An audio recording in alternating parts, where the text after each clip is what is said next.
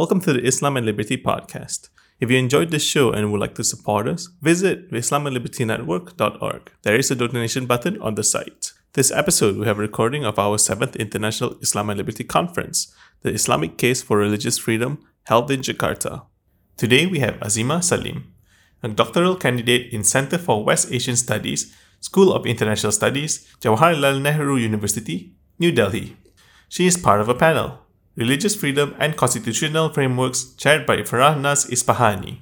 The topic is Revisiting Religious Freedom in Secular and Islamic Constitution.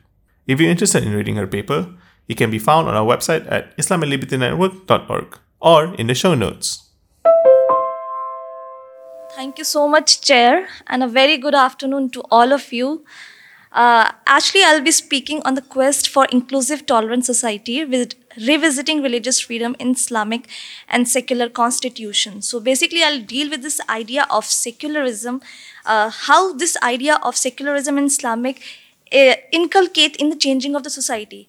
I have basically divided my whole paper into four different sessions. First session, try to understand what exactly is the secularism if we talk in the context of freedom of religion, which is specifically uh, politically divided into two major domains, that is separation of religion from the state, and secondly, it's an equal regard to all the religious belief in minority by the state.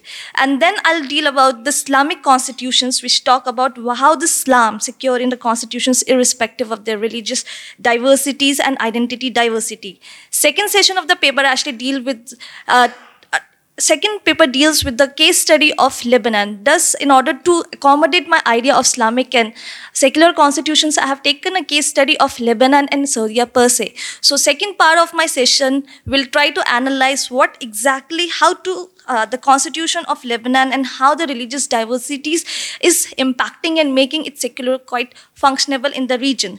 Similarly, on the similar context, the third session tried to deal with the political constitution of Saudi Arabia and how, with respect to the Islamic constitution, the level of religious freedom has been possible and functional in the state.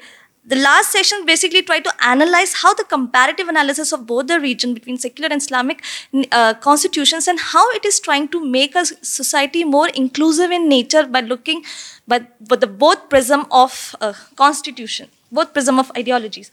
So, uh, starting with the secularist constitutions, I would try to understand that politically defining secularism, it's a political institutions where there's no personal uh, personal desires and where the state is neutral with any without any interference of religious or religious authority in the functionality of the government. In order to understand the secularism in the international context, I have tried to analyze six different type of secularisms which is functional in the society. First, I'll try to deal with the uh, separatisms, which actually separate the state and the religions and does not uh, does not have any sort of inclination with religion and religious conflict and does not influence the state functionary.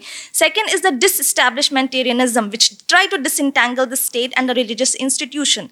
Third is Laissez, which is also very much related to the French sort of secularism. Fourth is accommodationism, which try to accommodate the religion in the public good and how one can be very much uh, benefited and promoted by the state as long as it does not hurt the privilege or the sentiments of any minority constitution, minority status.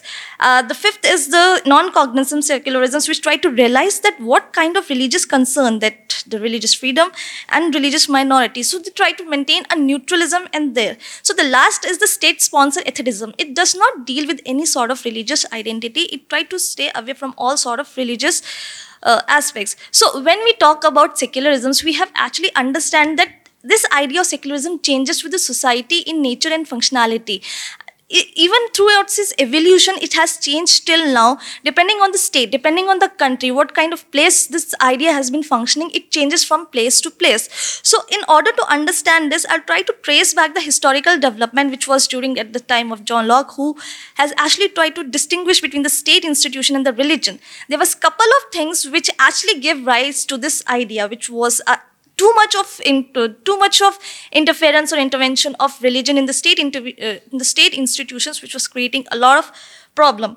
Then there was an advancement of scientific knowledge. Then there was the, the, the religious intolerance which declined, and the idea the, from there the idea of secularism actually developed. So, in order to understand this, uh, they, they actually laid a basic objectives to form this secularism in order to avoid any kind of tyranny or illusions from these religions this idea came into an evolution.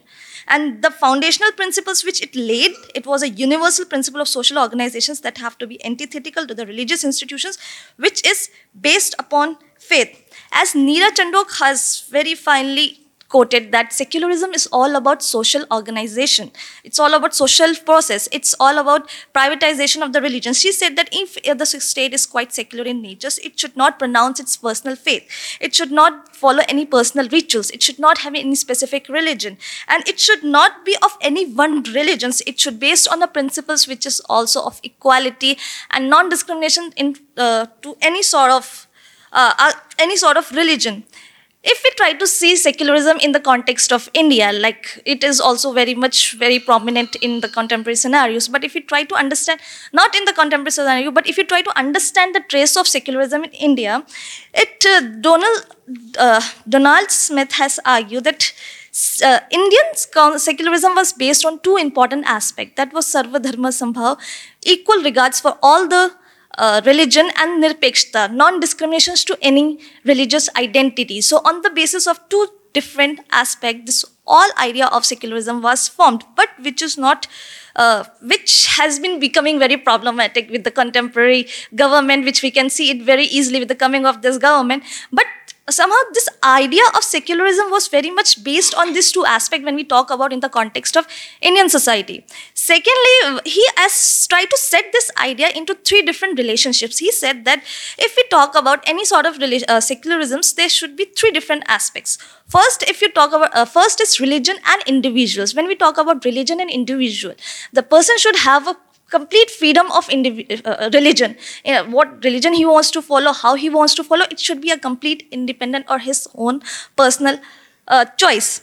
Second, it talks about state and individual. State should has should be the state should give the citizenship right to the citizen in order to understand what is the basic and natural rights right to live right to profess right to propagate any religions they should not have any interference in the day-to-day functioning.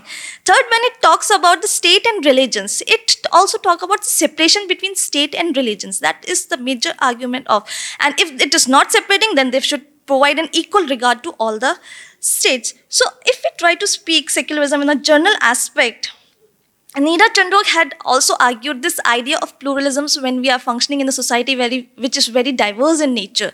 She said that if uh, society like India, which is actually quite plural in nature, she said three things we have to follow, which is very important. First is pragmatic. Pragmatic, one right, uh, one group should not have, should have to respect any laws, any provisions, any ideas which has been made. It should not be defaming or impacting the other society. Second, it's ascriptive society Ascriptive society, the major or the majoritarian identity should not be so empowered to, uh, to dominate the weaker uh, identity.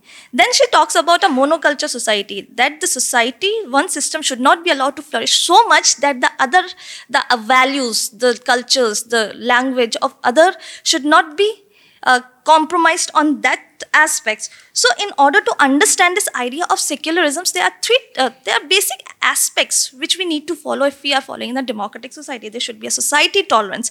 There should be a freedom of conscience. There should be an equality, liberty, freedom of thought and expression, protection of fundamental rights regardless of their belief. So, but despite of this, there are few of the limitations when we talk about this idea of secularism, especially in a diverse society, uh, especially in the society which is uh, which has a religious diversities, like different society coming, different religion coming together, overlapping political, social, and economic aspects actually create a problem in forming this uh, in practicing this idea of secularism. So one need to have this common universal values from which one need to understand what exactly is what how to respect each other. So in case when the state is linked with the religion it should based on the spirituality rather than the rituality of the religion. We have understand religion in two aspects. We try to understand religion in two aspects. One is rituality another is spirituality until unless we don't have the spirit or the essence of a religion it is very difficult to follow the rituals and an absence of any sort of spirit or the essence because ultimately if we see different religion throughout the world the basic essence the moral ethical and uh, ethical values of all the religions are somehow similar to each another. So we need to keep intact the idea or the spirit of our religions because tradition in every religion from vary from one religion to another. So in order to keep this idea, uh, the, the sense of spread, we need to follow this uh, ritual in that sense. Uh, beside that, if uh, coming towards the uh, Islamic constitution, I have uh, dealt with this. Islamic constitutions basically designed by the Sharia and the solely followed by Islamic law, irrespective of religious diversities and religious freedom. So, what I have tried to understand with Islamic constitution is through the Professor Kamali. He has defined Islamic constitutions by the government committed by enforcing the law of Islamic uh, Islam Islamic. He has said that the foundation theory of Islam has to be based on three important things. One is Ummah, second is Sharia, third is Khilafat. But how these three things has to be formed? When we talk about Ummah, during Prophet Muhammad sallallahu alaihi wasallam, the Ummah was formed to make a community. It was to make a community which was based on different tribes, different people, to come under one umbrella, to come under one um, uh, umbrella of universal of God. So, with this idea, the concept of um, Ummah actually came to an emerge. Then comes it, and it's also a source of unifying social bond rather than a religion. So this categorization has to be marked as a distinction with other religious and political identity. Then try to understand exactly the Sharia. It's a principle on morality, dogma, as well as practical legal, which defined in Quran and Sunnah. It is also one of the principle sets that commands and prohibits to do you have to do this this, the set of things but it should not be so brutal in nature that it started creating problem and sort of imposing a fear among the persons it is very important for a person to understand what exactly is the uh, what exactly is good for them Thirdly, the Khilafah. In order to make this thing functional, we need a political leader. But how this political leader is established, we need to understand that, which which we uh, which I'll try to argue it when I come to the case of my political constitution in Saudi Arabia.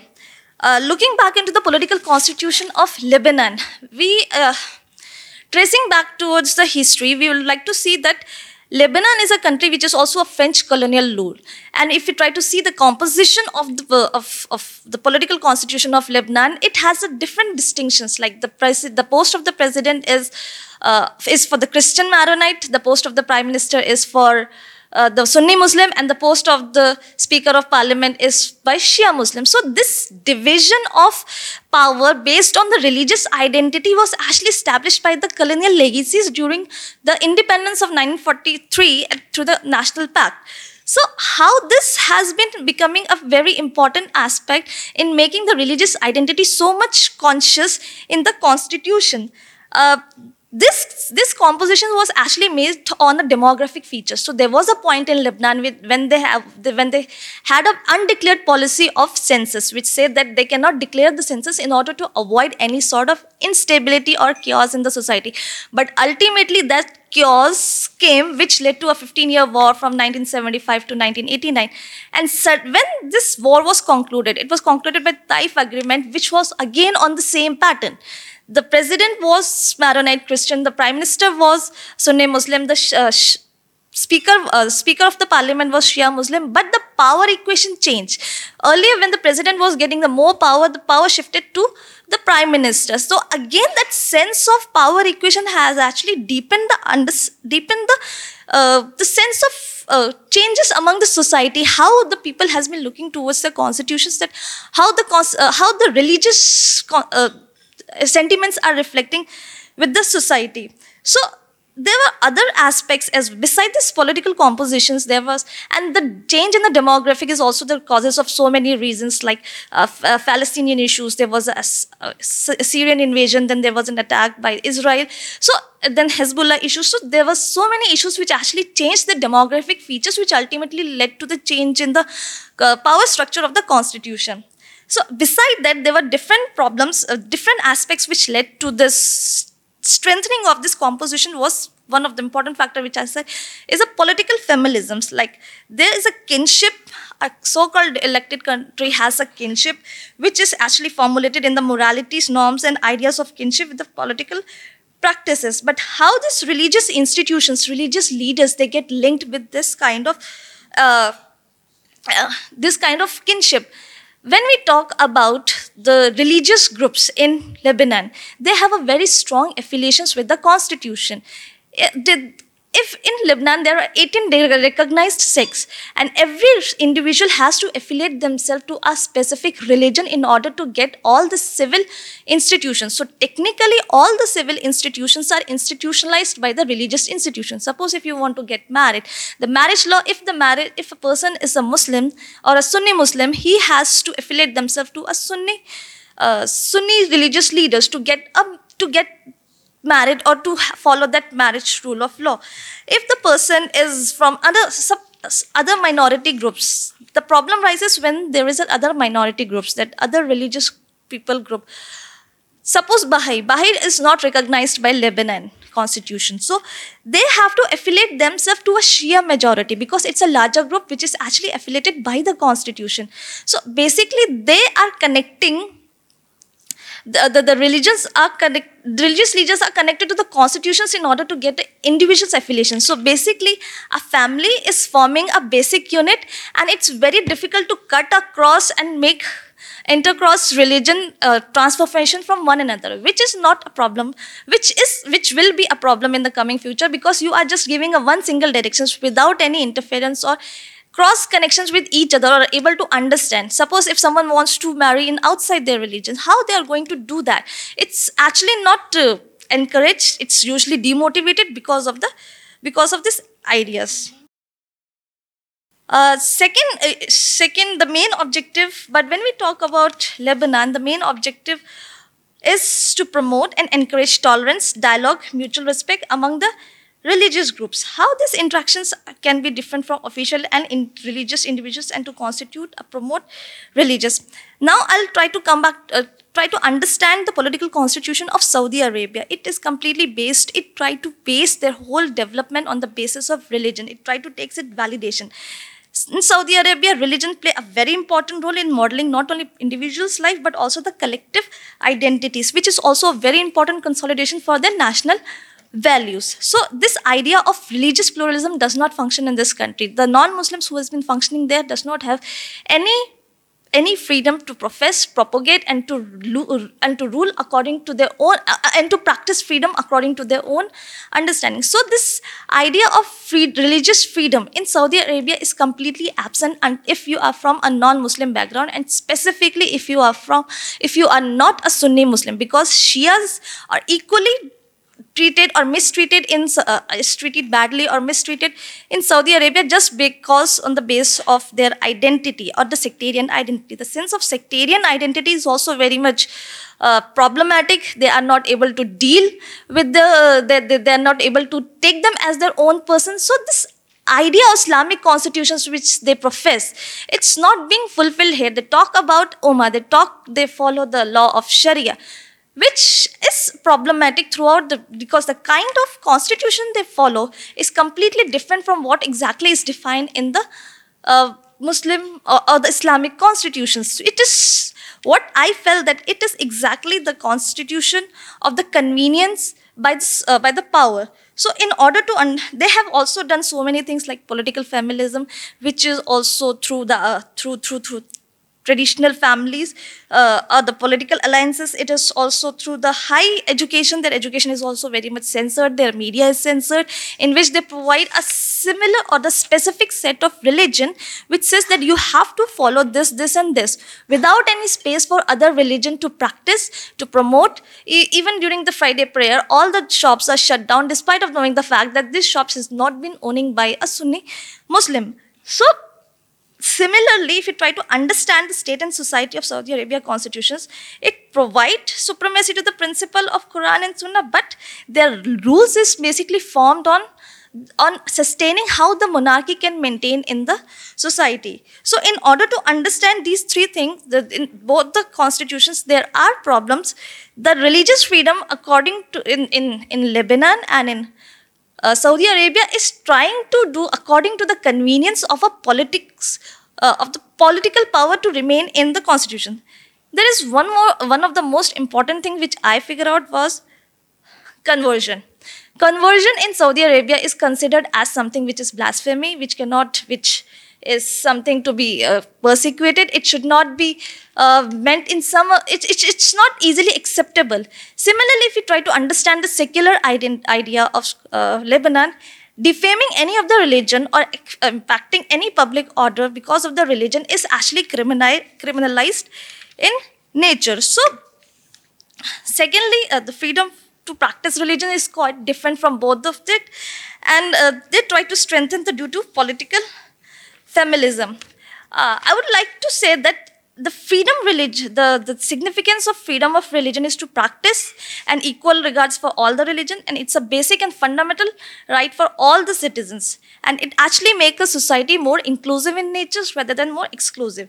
By analyzing the secular state of Lebanon and Saudi uh, Islamic state of Islamic state of Saudi Arabia, the best ingredient is to provide equal regard.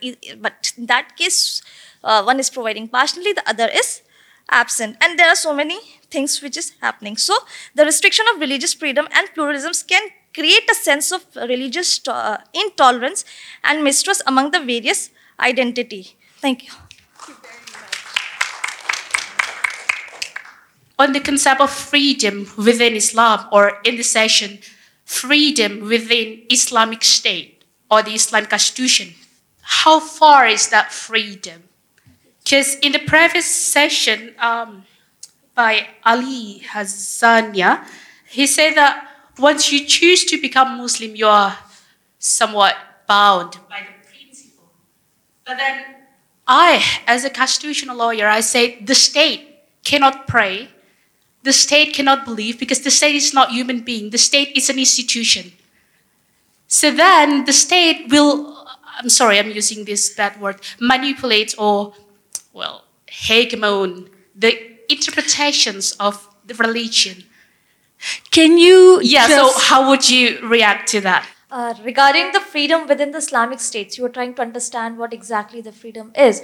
What I believe from my study that freedom is something which you are free to follow or obey your own principles, irrespective of the religion you are born in, irrespective of the race, color, or ethnicity you are born in. But what exactly it is defined by you, uh, defined by the principles like having a moral values, ethical values, doing good, forbidding evil, these kind of things should be a principle set rather than something which is very much predefined by the states that you have to follow this. If you are not followed this, then you have to stay inside the uh, then then the religion is completely a private sphere. Like the case of the saudi arabia if you are not a sunni muslim or if you are not a muslim you are not allowed to practice your religion in public sphere. You have to keep your religion into completely private sphere which is actually you know the, the, the problem of creating inequality among the different religious identity. And islam does not talks about inequality in any form whether if you are belonging to a non-religion in the previous uh, sessions also, we talked that if, if we cannot force someone to change their relationship, uh, religion, and we cannot ask someone to come into a religion until unless they are they themselves are very much convinced. So what I understand from freedom is they are free to profess and propagate their own religion in their own manner, which is defined by their set of principles. If you enjoyed and would like to explore more, visit IslamandLibertyNetwork.org. You can also support us through a donation button on the site. Thank you for listening to this podcast.